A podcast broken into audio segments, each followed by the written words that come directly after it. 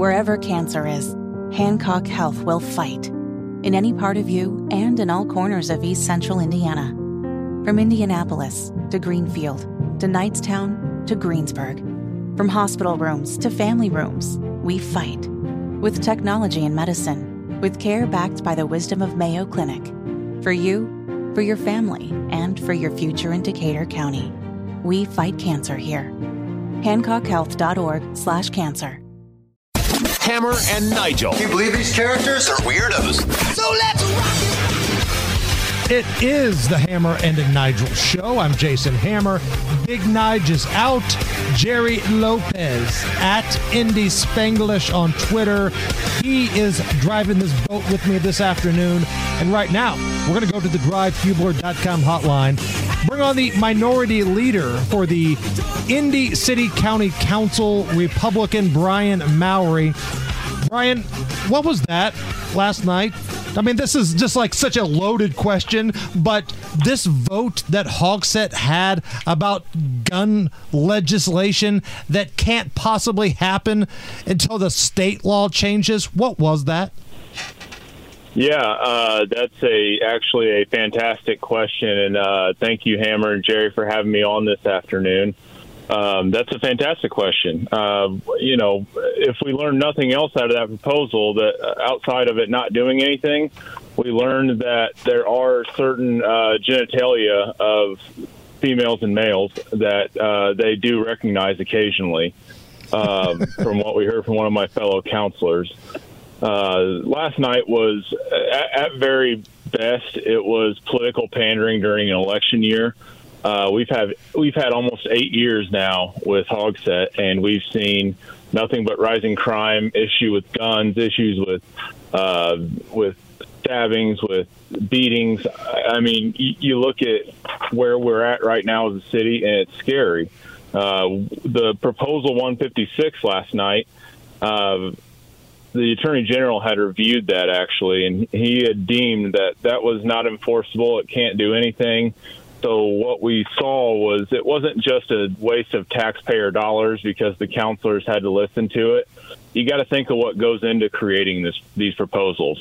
There's a lot of people on the staff that are all paid through taxpayer dollars that had to do the research, had to do everything, all the back end work to get this done, and they completely just almost spit in the face of people of Indianapolis, saying we're going to create this feel-good proposal that can't do anything at all. But yet what we heard from the opposing party is that this is going to be a start, and this is going to do it's going to make all these moves to wake up the state house, and I don't think that's going to happen at all. All we did was waste taxpayer dollars last night. We wasted taxpayer dollars when this was created. We wasted taxpayer dollars in committee. State statute and state constitution says that we do not have authority to do this. And unless we change state statute and state constitution, this does nothing. Now, it's pretty common amongst the people that I've talked to. I mean, obviously, we're on this side of the circle, but you know, how obvious is it to the constituents that this was just all for show? You know, how many of them walked away yesterday feeling like, you know, Mayor Hogsett did something and we're going to make a difference versus like being educated and going, this really meant nothing? I think what spoke volumes was when the lead counsel, Matt Giffen, came to the podium and he was asked, what does this change? And I think it was by Counselor Monroe Gray. What does this change? Is this enforceable? Can we do anything with this? And before Council Griffin even walked up, I said, no, we can't do anything with this at all. This is not enforceable. And he only confirmed what I said and said that this does nothing. So for any constituent to feel like we're doing something, I hate to give them a false hope, and I wouldn't do this to my constituency and tell them that we're doing something right now when we know doggone well this is not going to do a darn thing. So if any of the constituency in Marion County believes this is going to do anything, I encourage them to look at how state law works and state constitution works, and just watch the meeting last night and see where the chief legal counsel said, this, we can't do anything with this. All this is a piece of paper that, you know, can be thrown away, put in a file and right. stored for a later date. We're speaking with Brian Mowery. He's the minority leader at the City County Council, talking about this vote last night, Joe Hogsett's gun plan that does absolutely nothing and it's unenforceable. The state law is not going to change. Brian, I expect this from Joe Hogsett. It's an election year. He may feel a little threatened. The polling wasn't great on him. He's going to throw every Hail Mary he's got. I expect this from Joe. But were you surprised at all by your colleagues on the City County Council, predominantly on the other side of the aisle, that were just clapping like seals going along with this, knowing damn well this was unenforceable? It was surprising to an extent, I guess. I figured last night going into this, and I told my other Republican counselors that we're going to be going into a hostile crowd in a hostile room when we voice our opinions. But the fact that they were cheerleading this and trying to champion this the whole way through is disappointing, honestly, because it gives their constituents, it gives the folks of Marion County a false hope that maybe something's going to change. And frankly, I would venture to say that most of the people that have created such an issue that we've had today with the public safety, I'd venture to say most of those folks did not obtain that firearm legally. Yeah, the whole thing just feels really disingenuous to you know, even the Democrat constituents. I mean, for us, we kind of feel like, okay, it's pomp and circus, like it doesn't matter because nothing's going to change. But to your point, there's a whole group of people on the council who sold this as an actual thing to their constituency, and then they're going to turn around and just blame the conservatives for it not being a thing, knowing it was a non-starter from the jump.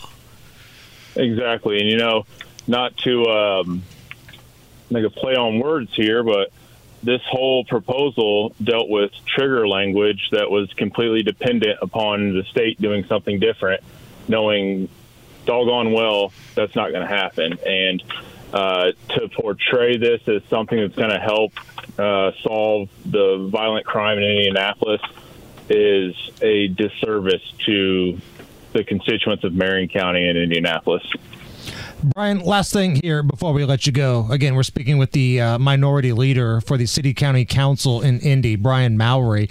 You put out a statement on your social media in regards to what's been just a horrific 12-day stretch for law enforcement in the state of Indiana. For those who might not have seen it, can you reset that for us? Yeah. So yesterday with Deputy Durham, we saw a tragic loss of life. And I cannot fathom what the deputy's family and friends are going through, especially considering his wife works at the jail as well. I just ask that everyone keep that family and friend group in their prayers and just hope that, you know, they can find some sort of peace. I can't imagine the pain they are going through right now. And my heart breaks for all of them. And my heart breaks for the law enforcement community.